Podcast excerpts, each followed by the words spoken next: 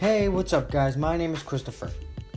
Welcome to my channel G-O-E, which stands for God Over Everything. Today, I'm going to do a Bible look through to see what we should all be doing in our daily lives. Let's begin with a prayer. Thank you God for my podcast and the people listening. Lord, please use me to teach others about your word. Please bless that everyone listening learns something about your word and puts it into practice. In the name of Jesus Christ, amen.